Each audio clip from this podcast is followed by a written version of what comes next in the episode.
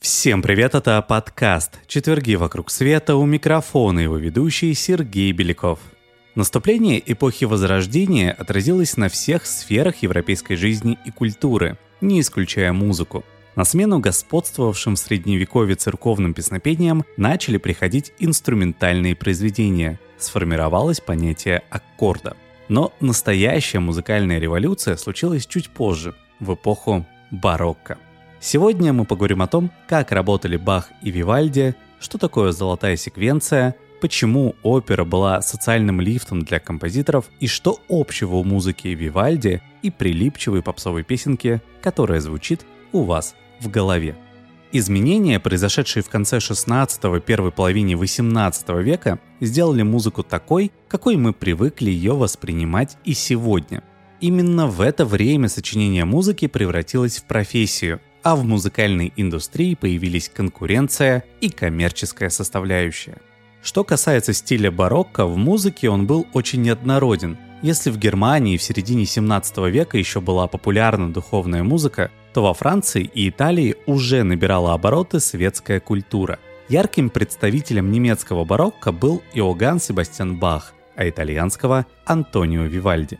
Бах буквально олицетворяет эпоху барокко – Кажется, что вся музыка началась именно с него. Он работал церковным органистом и делал обработки григорианских хоралов для литургий. Долгие годы имя Баха было на слуху. Многие церкви приглашали его для исполнения своих произведений. Но в середине 18 века все изменилось, а после смерти Баха в 1750 году его имя и вовсе позабыли. Причиной угасания внимания к композитору была опера – Появившись в начале 17 века, этот светский музыкальный жанр стремительно обрел популярность, в чем-то сравнимую с популярностью кинематографа в начале 20 века. Это было яркое и модное развлечение для монархов и европейской знати. Например, в постановках опер итальянского композитора Жан-Батиста Люли участвовал сам французский король Людовик XIV. Бах, относивший себя к старой школе, был одним из немногих известных композиторов той поры, не сочинявший оперы. Большинству его коллег по цеху это занятие приносило известность и доход. Именно на оперном поприще преуспел Антонио Вивальди, который проснулся знаменитым после премьеры его первой оперы «Атон на вилле» в 1713 году. В его записях говорится про без малого сотню написанных опер – хотя сейчас исследователям творчества композитора известно вдвое меньше опер Антонио Вивальди. Если средневековая музыка была эмоционально нейтральной, спокойной, имела целью приблизить человека к Богу, то в эпоху барокко композиторы уже не боялись строить аккорды, вызывающие у слушателей конкретные чувства. В этом им помогла теория аффектов, согласно которой с помощью определенных наборов музыкальных символов в человеке можно было пробудить грусть, желание, печаль, отвагу, восторг, гнев, величие или святость. К таким символам или же аффектам, например, относился ход басовой линии. На фортепиано он играется левой рукой. Нисходящий ход назывался катабасис и обозначал что-то трагичное и скорбное. С древнегреческого это слово переводится как «сошествие в ад». Противоположностью ему был анабасис, переводе означающий «восхождение», игравшееся правой рукой музыкальное движение наверх, которое символизировало божественное благословение.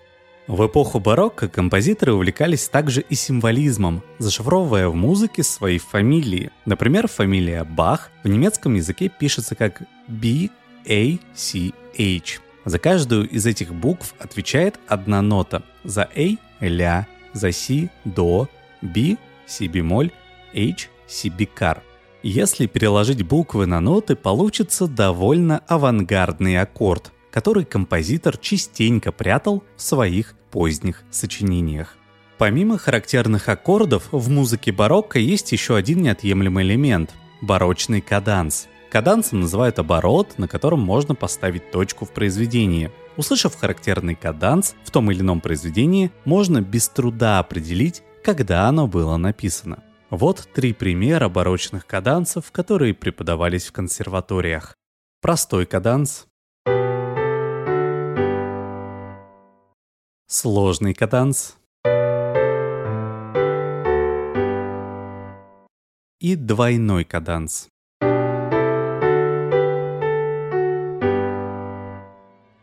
Интересный факт. На протяжении сотен лет музыканты спорили, как же правильно настраивать клавишные инструменты. Одним нравилось разнообразие тональностей, а другие не хотели терять чистоту натурального звучания. За множество тональностей среди прочих выступал сам Бах. Он написал произведение, состоящее из 24 небольших частей, каждая из которых звучала в своей тональности. Это сочинение Бах назвал «хорошо темперированный клавир», или, другими словами, правильно настроенный инструмент. Этот манифест сильно повлиял на споры о настройке клавишных, ведь авторитет Баха в музыкальных кругах был очень велик. Сегодня инструменты настраивают так, как завещал Бах. Хорошо темперированный клавир используется в качестве учебного пособия для музыкантов всего мира. Но вернемся к барокко. Именно в эту эпоху появилось понятие секвенция – повтор одной и той же мелодии на разной высоте. Определенный вид секвенции, которая сделает любое произведение хитом, тоже нашли в эпоху барокко. Сперва композитор Иоганн Пахельбель в конце 17 века написал канон, в котором использовал идеальные расстояния между повторяющимися аккордами. Правда, широкое внимание канон Пахельбеля привлек только в 20 веке. Но настоящим прорывом стало открытие так называемой «золотой секвенции», автора которой мы, к сожалению, не знаем. Ее секрет был в том, что каждый последующий аккорд золотой секвенции отставал от предыдущего на определенный музыкальный интервал, чаще всего кварту или квинту. Для современного слушателя произведения композиторов 16-18 веков понятны и приятны. Но почему? Дело именно в золотой секвенции, которую можно встретить и в классической музыке, и в джазе, и даже в роке. Примерно 80% популярных эстрадных песен либо состоят сплошь из одной золотой секвенции, либо содержат ее. Композиторы знают, хочешь быстро сочинить хит, используй золотую секвенцию. Ведь весь русский поп нулевых выстроен с использованием этого музыкального приема, когда незатейливые аккорды повторяются на протяжении всей песни с небольшим изменением.